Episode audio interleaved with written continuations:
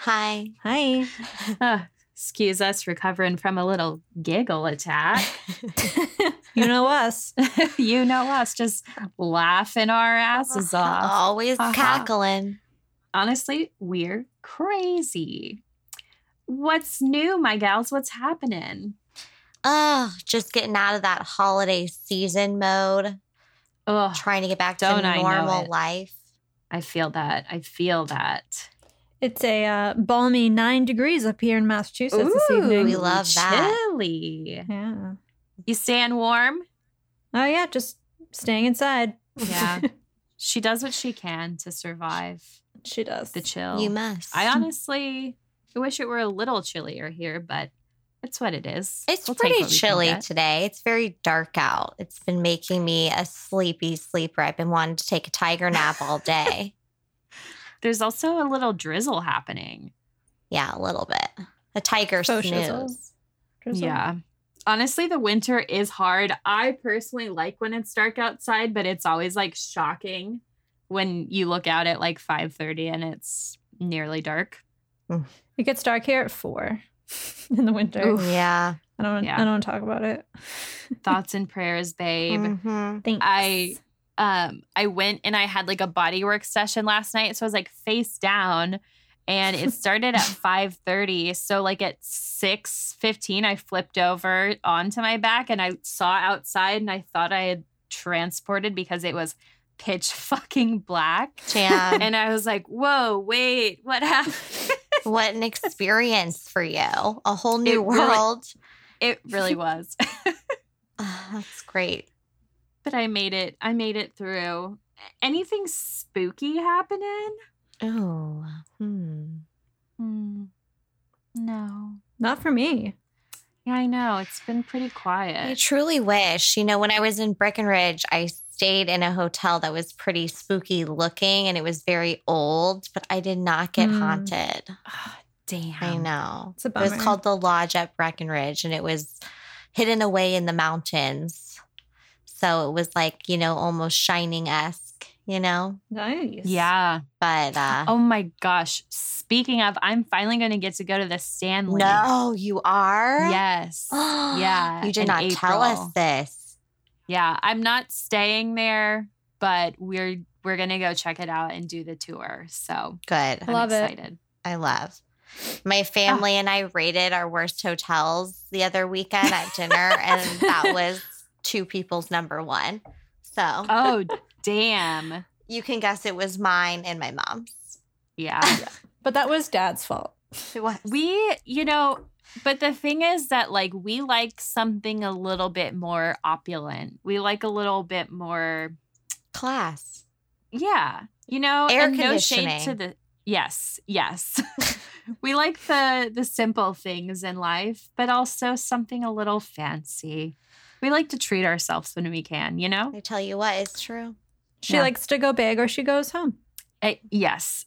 I just I just stay home. You know, I don't even Mhm. bother going. Right. Yeah. So, yeah. Well, should we get into it? Yes. I'd All say right. so. Let's do it. We're the Golden Ghouls, Alyssa, Kylie. Emily. and it's time to get spooky. Ooh. I would say I am overly excited for this episode topic. Me too.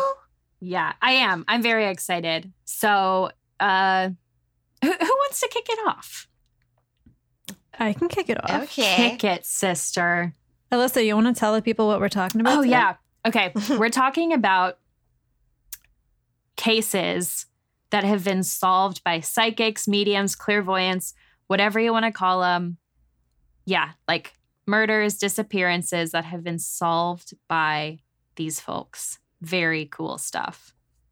So now we get a better understanding as to why Alyssa's so excited because, you know, she's a little bit sensitive. She's got You know? something. We're talking about her people, Yeah, my folks. her folks. All right. I'll start it off. So, in August of 1987, Elizabeth Cornish, a 42 year old mother of five daughters, was murdered in her bedroom in Belvidere, New Jersey. Oof. I know. No. Rough. Her children were grown, so she, um, I think only one of them lived with her at the time in their apartment complex. And Belvidere was or is a very small, you know, quaint town about an hour outside of New York City. And crime wasn't often seen, let alone murder. So poor Elizabeth, she had been beaten to death. She was struck 20 times with a Oh. claw hammer as she lay in bed. Oh my gosh. That's what they call overkill. Mhm. Beating a dead horse. Oh, So she was fa- here. Let me give you some imagery. Oh. she was facing up, and her arms were bound behind her with an extension cord. Jesus. It's just it's rough. So the attacker had repeatedly struck her, as I mentioned, and there was a 360 degree blood splatter pattern across and around the room, Whoa. which is pretty gruesome. Yeah. That's So that person, you know, was severely angry, um, whether it was at her specifically or just they were, uh, I mean, of course they were insane, but, you know, this person was just a horrible person. Yeah. So Elizabeth's boyfriend found her in the early morning and immediately called the Belvidere police. Dave Heater, then a lieutenant detective for the Warren County Prosecutor's Office, went to the apartment complex and conducted a crime scene investigation, uh, but they could not find the weapon. He also had all the tenants in the apartment complex complete a polygraph test, and they all passed. So at this point, the focus and the main suspect was Elizabeth's boyfriend, who continued to plead his innocence. Uh, Nancy's sister felt that you know the boyfriend wasn't responsible. She felt that something something wasn't right, and due to due to the lack of evidence, requested that a known psychic, Nancy Weber, get involved with the case. I wasn't aware that you could make that request. I think that they had um, a bit of a connection. So Lieutenant Lieutenant Heater stated that he was comfortable with Nancy working on the case because they had worked together in the past. In fact, they had an experience with another psychic in the 70s. Um, and this psychic was so accurate that it was scary to him. So, in that case, uh, she had picked the barrel out of 150 others that contained the murder victim. So, Lieutenant Heater, you know, was felt pretty good about having, you know, a a known psychic help out. So Nancy, she had been a psychic or at least aware of her abilities since she was a child. And according to Nancy's website, which was not up in 1987, but it's up now, Nancy describes herself as a long-time practicing nurse, a medical intuitive, animal communicator, psychic, medium, and more. Back in the 1960s, she became interested right away in all things holistic and the environmental effects on us and the planet. So, in a documentary I was watching on this, uh, Nancy said that her visions aren't always pictures or images, sometimes they're sounds or feelings, um, which was interesting to me because I never really thought of how psychics actually receive the truth. You know, I, I did assume that it was all like via visions, but I hadn't really thought that, you know, there are other senses involved. So Nancy was brought to the crime scene, which still had the blood all over the walls. And this is a quote from Detective Heater from that day. As soon as she walked into the apartment, she insisted that the evil was upstairs and whatever happened had come from upstairs. She later described a man with a scar on his face that wore a large belt buckle, Western style, and had the initials J.R. She also envisioned a swamp. Hmm. So when the detective told Nancy that the upstairs neighbor with the initials JR for John Reese had taken and passed the polygraph, she said, Go talk to him again. Meanwhile, the autopsy report came out and revealed that the original assumed time of death was not true. So Reese was brought in for further questioning as his previous alibi was ruled out. So he did not have an alibi for the actual time of death. So that was another big red flag. Reese was caught in several lies and eventually ended up confessing. So he told the police that after the murder, he had tossed the hammer into a patch of woods near a road on the sod farm where he worked. Detective Heater mentioned that Nancy drew them a diagram of a road with a patch of woods and a watery area, or perhaps swampy area, beyond the woods. Her diagram matched the location that Reese had given them. They then did a shoulder to shoulder grid search back and forth through the woods, and then they did find the hammer with human blood on it that matched Elizabeth's. So here's another quote from Detective Heater. As we searched the woods, it was interesting to me that we did come up on a swampy area. If I were Reese, that's where I would have thrown the hammer. In some places, there were six feet of water and it was crawling with water moccasins. If he had thrown the hammer in there, it would have been very difficult to find. Nancy, my partner, and I kept looking at Reese. Otherwise, he might have been dismissed as a suspect because of having passed the polygraph. Nancy's information was very accurate. It's just that it was so scattered, you have to make sense of it. It's all a puzzle, and you have to put it together. So, John Reese was sentenced to 110 years in prison, and the case was considered closed thanks to the psychic abilities of our queen, Nancy Weber. Go off, Nancy. Wow. And she offers private sessions. Um, she no longer works with the law, so Mm. do not ask her. okay. but she also she writes poetry and i think folk music she's just she wears many hats Wow. Mm. We we stan Nancy. Yes. Um, there are some folks in my group who do like remote viewing and can find things or um, like pick up feelings and have been like able to find people. So it's pretty, pretty crazy stuff. Actually, one of Bronwyn, one of my dearest friends, lost her wallet recently. And so I reached out and was like, anyone picking up vibes on where this wallet is? Mm. And everyone was like, yeah, I see it here, this, that, and the other. So pretty crazy stuff. But I also wanted to follow up on like how um, psychics, mediums, whatever you want to call them, like how people can pick up messages. I know that a lot of people think it's just like visions. So the visions are like, that's clairvoyance. That's the seeing part. So they're called Mhm. the clairs. gotcha. So those okay. there's also clairaudience, which is the hearing, clairsentience, which is like a feeling, clear alience, which is smelling, because sometimes you get like sense. Hmm. Then there's clear gustance, which is taste, and then claircognizance, which is like knowing. So that's like a, a big thing is like the clairs, so to speak. That's kind of how people get messages in different ways. But I see. yeah Love it, it. comes to people in in different ways sometimes i i've like recently started getting um like sense and taste which is new to me um and definitely can be very weird so I bet.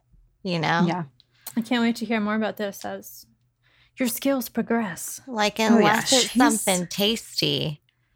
oh yeah Just- and it's mm-hmm. it's um it's particularly weird because it started popping up like when i'm dreaming i can smell the places that i'm dreaming about Oh. that's and cool. I've I've woken up a few times because I'm like, what is that smell? Thinking it's like in my house. it's waffle house and then I wake up and I, I can't smell it. So it's bizarro. Very, very weird. But uh I- can follow that up okay. with a, a little story. So this one is pretty cool. Um, I kind of framed mine like more around the psychic and a little less around this disappearance because she has helped solve like more than one. But um, I'm going to talk about Laurie Cabot. So She is an American witchcraft high priestess. So she's a witch and a Ooh, medium. She's a big deal. Yes, it is a huge deal. Um, and she's the author of several books, including Power of the Witch and The Witch in Every Woman, among many others, all witch related. Um, they're all still in print, so you can get a copy if you're interested. But from an early age, she felt a connection to witches, although at the time she didn't exactly know what a witch was. She just knew she had this like kinship to people who were of a certain mindset, so to speak. Okay. So, according to Laurie, her heritage actually includes a long line of witches, including this mysterious woman who lived some four to 5,000 years ago, whose genetic memory she feels she possesses nearly 100%, Wow. Oh. which is wild. So she's like her. Yes. I mean, yeah, that's what it sounds like. By the age of six, her psychic gifts became apparent, and she was constantly getting in trouble for discussing information that she had picked, picked up through her extrasensory perception. So her parents were like, cut it out, Laurie. From her father, who was a science oriented man and didn't believe in the metaphysical, she ended up developing a lifelong interest in science, which ultimately kind of dovetailed into her interest in witchcraft, the occult, and the paranormal. Um, she started looking at those through a kind of scientific lens, so to speak. As an adult, she founded the Wiccan Cabot tradition of the science of witchcraft and the Witches League for Public Awareness to defend the civil rights of witches everywhere. Um, so a lot of her work included um, like speaking out on how witches were portrayed in the media and things like that. So when movies would come out, she would say like, "This is inaccurate," basically. She'd go, Oh. actually. yeah, she she wanted to like keep it real with the public Okay. um, basically, which is pretty cool. She lives in Salem, Massachusetts. oh, neighbor, God. Kylie. yes, where Where's she she once owned the town's first witch shop, established in 1971. And today she still operates the shop as an online store. It closed its brick and mortar in 2012, but basically she's credited with um, like bringing the the witch shop to um, Salem and kind of making it what it is today. Because now there are tons of like Mhm. practicing psychics and witch shops and and magic shops and things like that. So she is widely credited for doing that work. Pretty cool. Um, and she's actually known as the official witch of Salem. Oh, it's not Kylie? Love it. No, it's not. Kylie is um Kylie is the second. The official alien. the second The official, official witch of alien. Yes, that too. But back in the mid 70s, 1970s, obviously, um, Governor Michael S. Dukakis bestowed her with the state's Patriot Award. This award is issued by the governor to honor citizens of the public for public service leading to the betterment, enrichment, and welfare of Massachusetts. So, this is like a pretty high honor in the state. Love it. The proclamation was signed by the governor and the treasurer of the Commonwealth of Massachusetts, and it reads I proclaim Laurie Cabot the official witch of Salem for her work with children with special needs. So she she's done a lot for the community and she's really just a, a cool lady from like everything it. I've read. Uh, this was actually the first time in history that a high standing politician openly recognized a witch for their good work. And the proclamation continues to serve as a symbol of hope for all witches, as well as a testament that witches have a place in America and are recognized as practicing a legitimate and honorable religion dedicated to good for all. So this was like pretty big for for all the witches. Now let's let's travel back to 1991, a great year, if I do say so myself. Mhm. Um, local Salem artist Martha Brailsford was reported missing by her husband. So, Tom Maimoni, a friend and neighbor of Martha, who she was last seen with, reports that they went sailing and she fell off of the boat when a rogue wave hit it. Mm-mm. You know what Whoop. this sounds like? Sleeping, A lie. sleeping with the enemy, Julia Mhm. Roberts. Yep. um, and he doesn't report it, which that's interesting. The police had to come to him several times before he's like, oh, wait, yes, she did fall off the boat. So the police start searching the bay for her body and they can't find it. So that's when one of the investigators on the case reached out to Laurie, who was known around town and beyond for her clairvoyant and magic abilities, including locating missing people. So she did a spell where she used Martha's name, her um, location of birth, and her birth date. And she worked her magic and had a vision of what happened to Martha and where she was. Hmm. So in the vision, Laurie saw Tom make an advance of the sexual variety. On Martha. Tom was married, by the way, Okay. Dirty Uh, Tom. and and uh, Martha rejected him. So he dragged her to the side of the boat and struck her in the head. In the vision, he put weights on Martha's hips and tied an anchor to her feet and tossed her overboard. Jesus. yeah, it's pretty rough. Laurie described where Martha's body was in the water, down to the fact that in the distance they would see a lighthouse. Very like distinct description of this place that they were going to find her.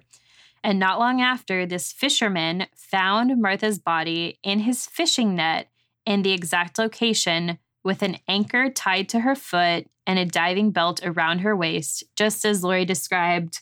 The uh, lighthouse was in the distance and everything. Wow. So when her body was discovered, Tom went on the run, idiot that he was, and investigators couldn't find him. So naturally, they turned to Laurie once again. She went into her trance state. She actually made a doll. Um, I think it was like white corn husk. She made a doll, named it Tom, and did this trance like state. And she had another vision. This time, she saw Tom shaving his face in a cabin and sensed he was on his way to try to cross into Canada. So she took it one step further and she performed a binding spell to ensure that he would make a mistake so stupid that he would be caught by authorities. Okay. I know, go off, right? Mm-hmm. Three days later, in a small town near the Canadian border, police arrived at a cabin because neighbors had called and said that they spotted a car they didn't recognize and there were lights on in the cabin when they knew the owner was not in town. Police discovered four signs of entry and then found Tom inside the cabin. As Laurie had stated in her vision, he had shaved his mustache and was on his way to cross the Canadian border. Wow. Pretty crazy, right? Nailed it. Yep. Yep. I mean, honestly, and what a stupid mistake to like go into like a small cabin community where people probably know each other and are going to know when Mhm. their neighbors aren't there. Like, Yeah, dude, like cool. you don't need any rest. You just need to keep driving, bro. Right? But no, they caught him. Um, he he was ultimately charged with the crime and he ended up passing away um, in prison. He was sick. Geez, apparently I'm losing my voice because I have not spoken all day. But if you want to learn more about this specific case, there's actually a book that was written about it titled A Scream on the Water A True Story of Murder in Salem by Margaret Press and Joan Noble Pinkham. And it also goes into detail about the work that Laurie did on the case. But she also assisted in numerous other investigations for missing and murdered people. A few notable cases include the disappearance of Salem resident Gail Knowlton and the disappearance of a New York socialite named Irene Silverman. Hmm. And you can actually still find Laurie practicing today in Salem. She continues to offer readings both in person and online. oh, let's go So- when we go. it's pretty pretty exciting stuff. She is 88 years old now. Yeah, she's old. Yeah, but she is doing the damn thing and putting in work. We so love to see it. we do love to oh. see it. She's a queen. All right, I'll finish us off for the night. I'm going to take us back to 2005. Ooh. Yeah. I didn't, I had a weird time in 2005. I think I was in middle school. So, Yeah, we would be in middle school. Yeah. Eighth grade, I would guess. Right. Well, in 2005 in Columbus, Ohio, a young woman, 20 years old, named Ashley Howley, went missing. She was a dancer in Ohio and was dating a pretty suspicious man named Robert P. McMalcolm II. And he was obviously among the first suspects when she went missing. They searched his house, his yard, they searched everything with dogs, but nothing was found of Ashley. And this case ended up going cold for some time. Mm. It was years later when our girl, Kristy Robinett, a psychic from Detroit, Michigan, was visited by Ashley. Hmm. Yeah. She was sleeping and she said she got awoken by this girl who said to her that she had been murdered and she needed Kristy's help. Um, she was kind of stunned, obviously, and shocked by this, you know, woman standing in her room. But she, like, you know, started to question her a little more. She said that although spirits often appear to look human, this girl had a gray tint to her and she was partially translucent. But she could tell that she was clearly a spirit that had crossed over and was and hadn't yet passed on. So, as the girl started visiting Kristy, it became clear to her that she was murdered and she wanted to avenge her death. She was really like, you know, certain about it. She wanted her killer to be found. So Kristy automatically began searching the internet, trying to find girls that matched this description that were missing. And she ended up landing on a blonde haired 20 year old named Ashley Howley. After Kristy contacted the police, the police were like, Yes, we know who Kristy is. Like Alyssa's psychic, they had worked with Kristy before and they trusted her. And so they were like, Come on board. We'll actually even give you contact to the family since you know so much about Kristy from these nightly visits of yours. Um, they Kristy was able to recollect clothing that Ashley had on and just a lot of information that wasn't released to the public. So it was clear that Kristy knew what she was talking about. So they got her on board and she was able to, with her visits from Kristy, determine that the actual killer was Kristy's or Ashley's ex boyfriend. Um, McMichael the second. And he um and she had determined that he did murder her and bury her body using cement. And so that is why the dogs were not able to find her. What a Yes. bastard. Yeah. Kristy also said that in that Ashley had shown her some um, light colored pines in an area, and that is where Ashley's body would be found. So Kristy contacted the police, took a trip to Columbus, and with the help of the family and a park ranger, they were able to come across an area with these pines that Kristy had seen. And she um and she requested and requested for them to dig because the area actually happened to be next to McMichael II's father's home. Whoop. But the police wouldn't dig, obviously, because they still had to get, you know, whatever they needed. They needed police stuff. They needed warrants, Right. probably. But it was about two more years when McMichael was actually arrested for two other murders. Oh my God. Yeah, he ended up killing his mother and her boyfriend. He beat them to death and buried them in a similar manner as to what Kristy had described for Ashley. So while he was arrested and he was offered a plea deal, and with that plea deal, he revealed the location of Ashley's remains. And guess where they were? In the pines. Right where Kristy had said in those pines. Yep. Damn. Kristy out here doing some work, dude. That's our Mhm. gal. Kristy Robinett, she's a psychic medium, she's an author, and she began seeing spirits at the age of three. When she was eight, the spirit of her deceased grandfather helped her escape from a would be kidnapper.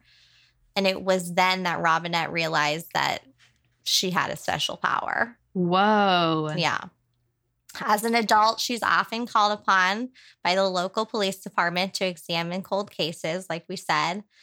Um, and she's gained a solid reputation for being an extremely accurate psychic and um, profiling and giving new perspectives to unsolved crimes. Wow. Yeah. So um yeah, check her out. She's got a lot of books out there. She's got It's a Wonderful Afterlife. I love that title. Cute. Right. Guided in Spirit by Edgar Allan Poe. That one sounds interesting, doesn't it? Mm-hmm. True stories from a psychic medium. She's got a bunch of them. Um, so yeah, look her up, Kristy Robinett. Um, she teaches psychic development and par- paranormal investigating at local colleges, and she lectures across the country. Wow. Mhm. I find it so interesting that Ashley was coming to her versus like Kristy being sought out to help on the case. Like That she, was- yeah. she brought herself into it. I think that's really interesting. Right. That was something that somebody had said that um, it was usually the police coming to her, but Yeah. Ashley Yeah. found her, which was Yeah. Interesting. not the norm. That was the first Yeah. time that had happened. I um I've had dreams where I'm like reading newspaper articles about someone who's missing. Um but I can never get the name. And I've I've talked to my mentor about it and she's like in the future I think that you are going to find people who are missing. So, we'll see. That would be sick, dude. So honorable. Yeah, it's pretty pretty cool. I mean, I'm amazed by these these ladies. So, Same. It is Wow. amazing. I know For sure. And and they these are just like a few there are so many stories So like many. this And um and Kristy said in one of her articles, she was like, you know, I think a lot of people don't realize that they do have this kind of intuition and can Mhm. tap into Mhm. certain, like you said, the clairs, you know? yeah And it's pretty interesting, dude. It's pretty cool. wow Much to think about. Mhm. much to think about i know i'm like can we just do a, a million episodes about these different cases because it's just it's wild like the different methods that they've used um like ashley came to her Laurie does her trance like state it's Yeah. She's Laurie's also using witchcraft in unison with her own abilities, her psychic abilities. So just pretty cool. Pretty Pretty damn wild. we love Yeah. it. Pretty wild. Well, you crazy kids, this was fun. Um we're planning our next investigation, Woohoo. which I can't wait for the people to hear all about, but that's Mhm. that's just a little teaser of something to come. So I can tell you I am spooked. I'm a little bit scared. I'm honestly like I'm nervous. Yeah. I'll say that much. I am nervous. I am excited. Kylie is crazy. She's wild. There's got to be. Hopefully, this is this is the place where I experience something. We'll see. I don't know. It could be. I yeah. I I don't want to reveal too much, but I am I'm definitely spooked. So 2022. I think if Corona doesn't go too far, um, I think it, it could be our year. A big year for us. a big So- year. Yeah. All right. You guys have a great day, evening, whatever you're having. And until next time, stay spooky. Ooh.